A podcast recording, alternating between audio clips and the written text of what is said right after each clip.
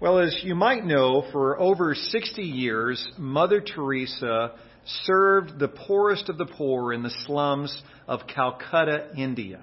She felt called to Calcutta to reach out to those who Jesus called the least of these. And she dedicated her life to doing what Jesus tells his followers to do in Matthew chapter 25, verses 25 and 26. Mother Teresa went into the slums and she gave food to the hungry. She gave clean water to the thirsty. She gave a home to homeless strangers. She gave clothes to the naked and she gave free medical care to those who were sick. Well, just three and a half years before she died, at the age of 83, Mother Teresa was invited to Washington, D.C. to speak at the annual National Prayer Breakfast. She accepted the invitation, and on, on February 5th, 1994, Mother Teresa stepped up to the podium in front of 4,000 people. And in that crowd of 4,000 were some of the highest level leaders in the United States, including the leader of the free world, who at the time was President Bill Clinton. Well, President Clinton's wife, Hillary Clinton, was also in the crowd that day, along with the Vice President Al Gore and his wife Tipper Gore. Other leaders from across Washington, D.C. were also there in that crowd. And that frail little Catholic nun stepped up to the podium. Her head didn't even reach above those microphones that were mounted at the podium. So if you were sitting right in front of the podium, you couldn't even see her. You'd see maybe the top of her head because she had clocked in at five foot zero inches tall in her earlier years, but by the age of 83, she'd become a bit, bit hunchback, and she was maybe 4'10 at the tallest. But I'm curious, when she stepped up to that microphone, what did she say? If you had been given that same opportunity to speak to the leader of the free world and 3,999 other leaders, what would you have said? Well, what would you have said?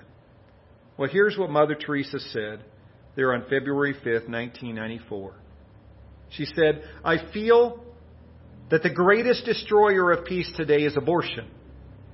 Because it is a war against the child, a direct killing of the innocent child, murder by the mother herself. And if we accept that a mother can kill even her own child, how can we tell other people not to kill one another? How do we persuade a woman not to have an abortion? As always, we must persuade her with love, as we remind ourselves that love means to be willing to give until it hurts.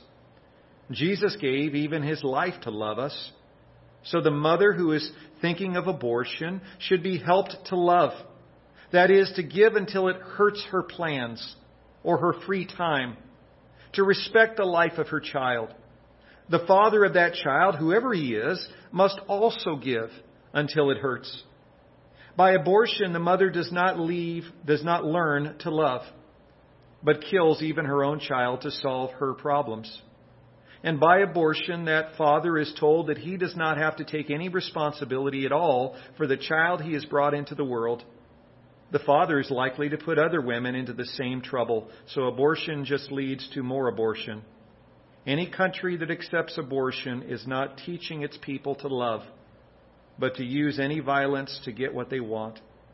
This is why the greatest destroyer of love and peace is abortion. Wow. The little four foot ten inch woman steps up in front of the greatest leaders in the United States and dares to speak those words that she believed God had put on her heart. And once again, I ask, what might you have said? If you had been given that opportunity. As we look at Acts chapters 24 and 25 today, we're going to see that the Apostle Paul was given a, a, very similar opportunity that Mother Teresa was given. An opportunity to speak before some of the greatest leaders he had ever been in the same room with. And we're going to see what the Apostle Paul had to say when he was given that opportunity. Well, in the last verse of Acts chapter 24, uh, Dr. Luke tells us that there in the city of Caesarea, Governor Felix uh, left Paul in prison for two years. He didn't leave him there because Paul was guilty of any crime. He left him there because Governor Felix was a corrupt leader. For two years, he had hoped Paul would offer him a bribe to secure his release, but Paul wouldn't play his little game. Paul refused to compromise his integrity by bribing a public official. Governor Felix also knew that most of his subjects in Israel didn't like him. No wonder he had murdered hundreds, if not thousands, of the Jews across Israel over the prior five years. So to Governor Felix, leaving Paul in prison uh, was like picking low hanging fruit. It was an easy way to try to pacify the Jewish people. He kind of had to throw him a bone. Now, the right thing to do would be to try to make amends for his own mistakes, murdering all those Jews, but that would have been too hard. He took the easy way out by leaving Paul in prison, even though he knew full well Paul had done nothing to deserve sitting in prison for two years. That was the easy way out for Governor Felix.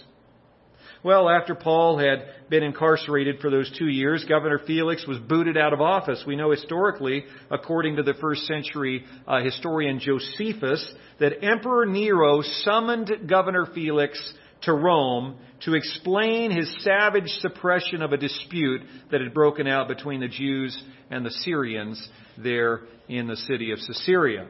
And so he was ousted from his position as governor and forced to come up to Rome and explain his actions, which really were unexplainable.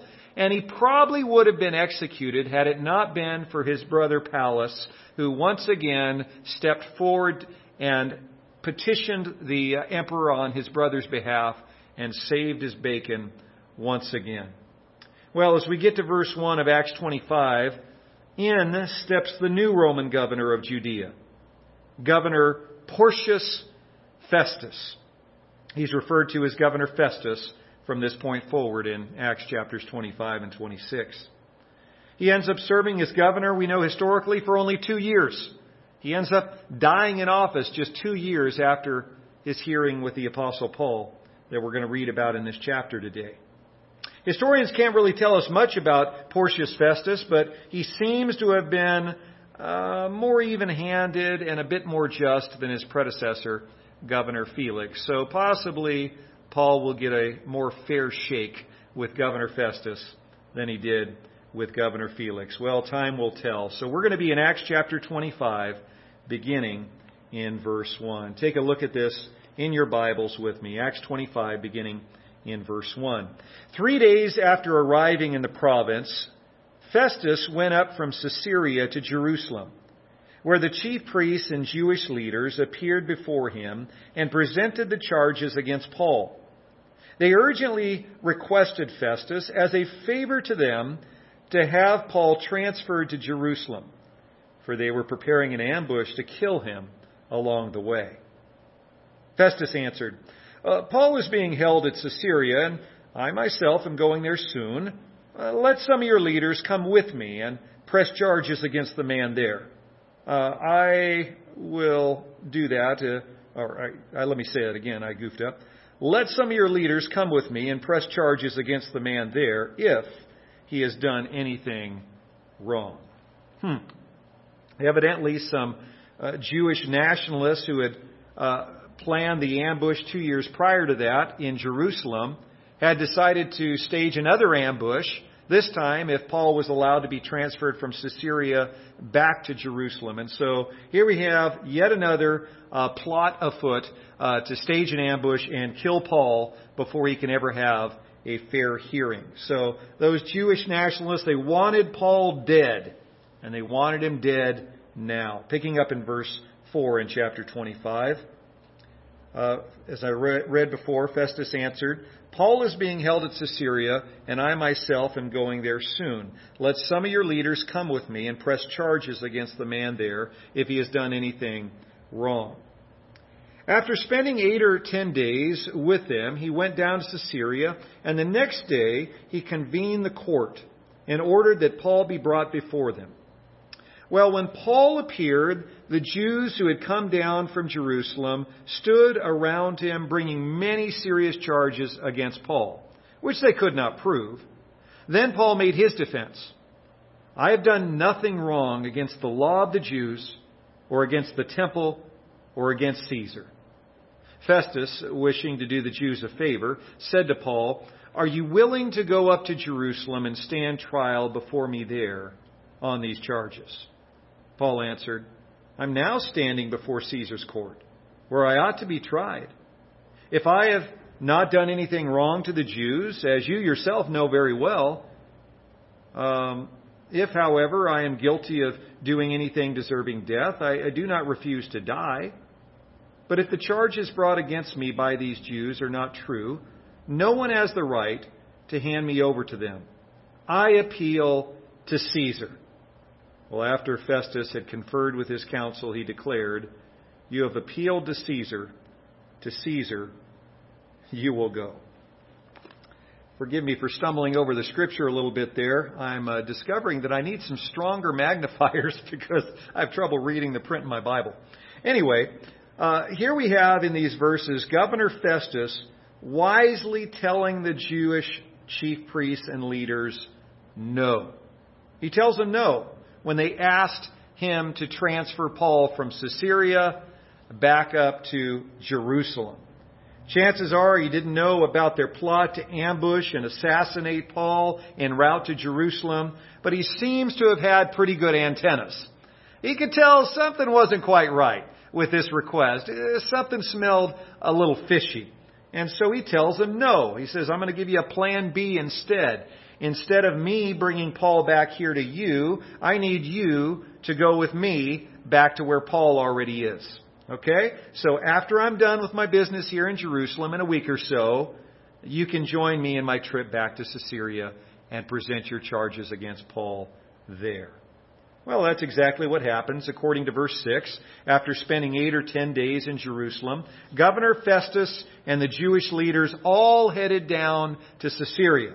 And the next day, Festus convened the court and he brought in the Apostle Paul.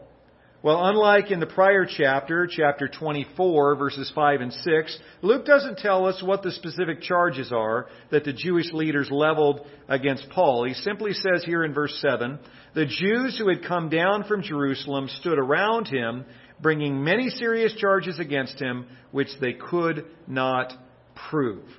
They most likely brought to Governor Felix the same basic charges that we saw them bringing against Paul in chapter 24 when they stood before Governor Felix.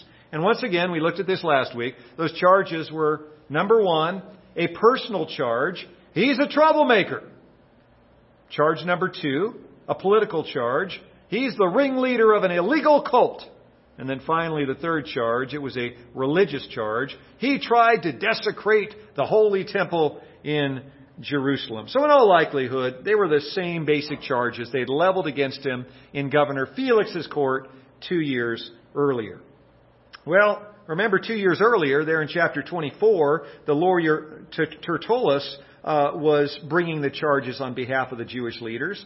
Here in chapter 25, Tertullus the lawyer is nowhere to be found. So uh, the Jewish leaders appear to have decided to just present the case against Paul themselves. Maybe Tertullus was on vacation. Maybe he had passed away. We don't know. But he's not there. Uh, Luke just gives us the quick summary of Paul's defense in verse 8. He says, I've done nothing wrong against the law or the Jews or against the temple or against Caesar. Although uh, Governor Festus seems to have been a more morally upright leader than his predecessor, Governor Felix, he wanted to do the Jews a favor, just like Governor Felix had wanted to do. So he asked Paul in verse 9, Are you willing to go up to Jerusalem and stand trial before me there on these charges? Now, why on earth would a high ranking Roman governor ask permission of a prisoner to have his case transferred to a court in a different city. Why would he do that? Why was he asking for Paul's permission? Because that was law. That was the Roman law. Yet another benefit of being a Roman citizen. If you were in a legitimate courtroom in your district, you as a Roman citizen could deny a petition from the judge to have you shipped to another court to have your case tried in another city. As long as you weren't charged with murder or, or stealing or some very high crime and misdemeanor that had some sort of evidence backing it up, you had every right to say no. I want to have my case tried right here where I stand. And so Paul had that right under Roman law. Paul gives this very respectful and eloquent response there in verses 10 and 11. He says, I'm now standing before Caesar's court where I ought to be tried. I have not done any wrong to the Jews, as you yourself know very well. If, however, I am guilty of doing anything deserving death, I do not refuse to die. But if the charges brought against me by these Jews are not true, no one has the right to hand me over to them. I appeal to Caesar. Well, Paul knew that he'd been given the runaround by Governor Felix for two years, and all indications were that Governor Festus wasn't going to be a whole lot better. He might be getting the runaround from him as well. So it seemed to Paul that it was high time to get this show on the road. Jesus Christ had come to him two years earlier and promised him that he would get to share the good news of Christ there in the capital of the Roman Empire, in the city of Rome itself. And so Paul must have figured the quickest way to get there and to stop these governors from dragging their feet is for me as a Roman citizen to use my prerogative, to use my right to appeal to the highest court in the land, the court of the Caesar himself there in the city of Rome. So Paul asked his court case to be transferred to Emperor Nero. Yes, the infamous Nero was emperor by now. It wasn't far enough along in, in Nero's reign for him to dip Christians in tar and light them on fire to light his palace grounds there in Rome. That hadn't come yet. This was earlier in Nero's reign, but he was emperor there at the time Paul has his case tried. Well, after talking briefly with his legal advisors, Governor Festus responds in verse 12, You have appealed to Caesar. To Caesar you will go. Well, Paul's defense before Governor Festus is now his second to last defense recorded in the book of Acts. His final defense is recorded in chapter 26, and this time Paul isn't defending himself before a governor, he's defending himself before a king. And so we're going to look at chapter 26 here in the next few minutes. Historically, we know that this king that Paul was going to stand before in chapter 26 was King Herod Agrippa II. Here in chapter 26, he's just called King Agrippa. Well, King Agrippa came from a long line of morally corrupt leaders in Israel. You probably have heard of every one of his uh, father or grandfatherly uh, Herodian leaders. Uh, for instance, if you go back to the first Herod, King Herod the Great, uh, I like to refer to him as King Herod the Not So Great. King Herod the Great was, he was the leader pictured over here on the left uh, who famously murdered one of his own wives, murdered two of his own sons, and murdered all sorts of other people who were close to him because he feared that they were going to overthrow his kingdom and take the kingship away from him. So he would kill people around him, even if they were family. He was the Herod who killed all the baby boys in Bethlehem, two years of age or younger, when he heard that Jesus Christ had been born there in Bethlehem. Well, King Herod the Great died, and then King Herod Antipas uh, became the ruler. He's sometimes called Herod the Tetrarch in the Gospels. And so King Herod Antipas, Herod the Tetrarch, uh, was one of King Herod the Great's sons, and he wasn't great either. It was uh, Herod Antipas, uh, Herod the Tetrarch, who uh, murdered John the Baptist by having him beheaded in prison uh, right after his niece had come in and seduced him with a dance. And so he was a scoundrel as well. Maybe not as bad as his dad, but he was pretty bad. And then the grandson of King Herod the Great was the first King Herod Agrippa. This was King Herod Agrippa the first. Uh, he was the one who murdered the first apostle. Uh, James, the, the brother of, uh, J- of John, son of Zebedee. And so he murdered James. We read about that earlier in the book of Acts, and I believe it's chapter 12. And uh, so the grandson wasn't too great. And then the great grandson of King Herod the Great. Uh, that was the Herod that's talked about here in chapters 25 and 26, uh, the king referred to as King Agrippa. Well, King Agrippa may not have been as bad as his dad or granddad or great granddad, but uh, he wasn't too great. Historically, we know he lived with his sister. Her name is Bernice. She's talked about here in this chapter a couple times. And Bernice was his sister, but they lived together, and there was some pretty strong evidence that there was some sort of incestuous relationship going on with his own sister. And so this was not a moral family uh, of leaders. Well, anyways, uh, after Governor Festus uh, gives King Agrippa the 411 on the Apostle Paul, King Agrippa says this in Acts 24, verse 22. He says, I would like to hear this man for myself. To which Festus responds, No problem. Tomorrow you will hear him. The next day, King Agrippa and Bernice, his sister, come into the audience room with Governor Festus and dozens of high ranking leaders and, and military officers from around Caesarea. In all likelihood, some of the high ranking Jewish leaders were there as well. The room is filled with these high ranking, intimidating leaders, and as Paul is led into the room, all eyes are on him. They're all watching him. They're all listening to him. And I wonder, is Paul's stomach kind of in knots just a little bit? Is the thought crossing his mind that Jesus' prophecy is about to be fulfilled? Because back after Jesus had spoken to him on the road to Damascus, remember Jesus right after that had spoken to Ananias, one of his followers there in uh, the city of Damascus, and had said, uh, You know Paul, uh, this guy is coming to you, this, this, this man Saul that you know is one that's persecuting the church, but I have set him apart to share my message with the Gentiles and with kings. And so that prophecy was about to come true as Paul would stand before King Agrippa, one of the kings of the Gentiles. So maybe that was going through his mind. All of Paul's hard work, all of his sacrifices on the mission field had led him to this moment and we got to ask, what would Paul say? What would Paul say in this wonderful moment where prophecy was about to be fulfilled? Well, we pick up in verse 1 of Acts chapter 26. Here's what we read, beginning in verse 1. Then Agrippa said to Paul, You have permission to speak for yourself. So Paul motioned with his hand and began his defense. King Agrippa, I consider myself fortunate to stand before you today as I make my defense against all the accusations of the Jews. And especially so because you are well acquainted with all the Jewish customs and controversies. Therefore, I beg you to listen to me patiently. Just like Paul had before Governor Felix in the last chapter, Paul starts his speech with a captatio benevolentiae, Remember what that means? It's a complimentary opening statement. Paul mentions that he considers himself fortunate to stand and offer his defense before King Agrippa. And he also points out that King Agrippa is well acquainted with all the Jewish customs and controversies.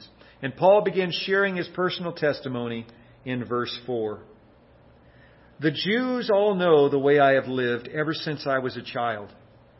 From the beginning of my life in my own country and also in Jerusalem, they have known me for a long time and can testify, if they are willing, that according to the strictest sect of our religion, I lived as a Pharisee. And now it is because of my hope in what God has promised our fathers that I am on trial today. This is the promise our twelve tribes are hoping to see fulfilled as they earnestly serve God day and night, O King. It is because of this hope that the Jews are accusing me. Uh, why should any of this, why, why should any of you consider it incredible that God raises the dead? I too was convinced that I ought to do all that was possible to oppose the name of Jesus of Nazareth. And that is just what I did in Jerusalem. On the authority of the chief priests, I put many of the saints in prison, and when they were put to death, I cast my vote against them. Many a time I went from one synagogue to another to have them punished. And I tried to force them to blaspheme. In my obsession against them, I even went to foreign cities to prosecute them. On one of those journeys, I was going to Damascus with the authority and commission of the chief priests. About noon, O king, as a light brighter than the sun. A light from heaven blazed around me and my companions. We all fell to the ground, and I heard a voice saying to me in Aramaic, Saul, Saul, why do you persecute me? It is hard for you to kick against the goads. Then I asked, Who are you, Lord? I am Jesus, whom you are persecuting, the Lord replied. Now get up and stand to your feet. I have appeared to you to appoint you as a servant and as a witness of what you have seen of me and what I will show you. I will rescue you from your own people and from the Gentiles. I am sending you to them to open their eyes and turn them from darkness to light and from the power of Satan to God so that they may receive forgiveness of sins and a place among those who are sanctified by faith in me. So then, King Agrippa, I was not disobedient to the vision from heaven. First, to those in Damascus, then to those in Jerusalem and in all Judea, and to the Gentiles also. I preached that they should repent and turn to God and prove their repentance by their deeds. That is why the Jews seized me in the temple courts and tried to kill me. But I have had God's help to this very day. And so I stand here and testify to small and great alike I am saying nothing beyond what the prophets and Moses said would happen that the Christ would suffer, and as the first to rise from the dead, would proclaim light to his own people and to the Gentiles. At this point, Festus interrupted Paul's defense. Uh, you're out of your mind, Paul, he shouted. Your great learning is uh, driving you insane. Well, let's go ahead and stop there for now. Like most Gentiles in Paul's day, Governor Festus thought Paul's testimony was a little out there, a little nutty. He was thinking to himself, a bright light from heaven, brighter than the sun? Come on. A mysterious voice, a vision. That sounds a little cuckoo. Doot, doot, doot, doot. Sounds a little crazy to me. But the notion of someone rising from the dead, Come on, that's just downright insane. Well, that's what's going through Festus's mind, so he blurts out there in verse 24, Hold it right there! You're out of your mind! Your great learning is driving you insane, Paul! Festus's heckling is translated this way in the Living Bible. The Living Bible puts it this way Paul, you are insane. Your long studying has broken your mind. How many of you have ever been accused of having a broken brain? Anyone? Sometimes when we just can't think of a person's name or we're struggling with remembering something, sometimes we might think our own brain is broken, but that's not too complimentary when someone says your brain is broke. Well, that's basically what Festus is saying. Here's how the message uh, paraphrases Governor Festus's slam. The message says it this way Paul, you're crazy. You've read too many books spent too much time staring off into space. Get a grip on yourself. Get back in the real world. And so Festus was expressing what many in the room would have been thinking at the time. This notion of a resurrection from the dead sounds insane.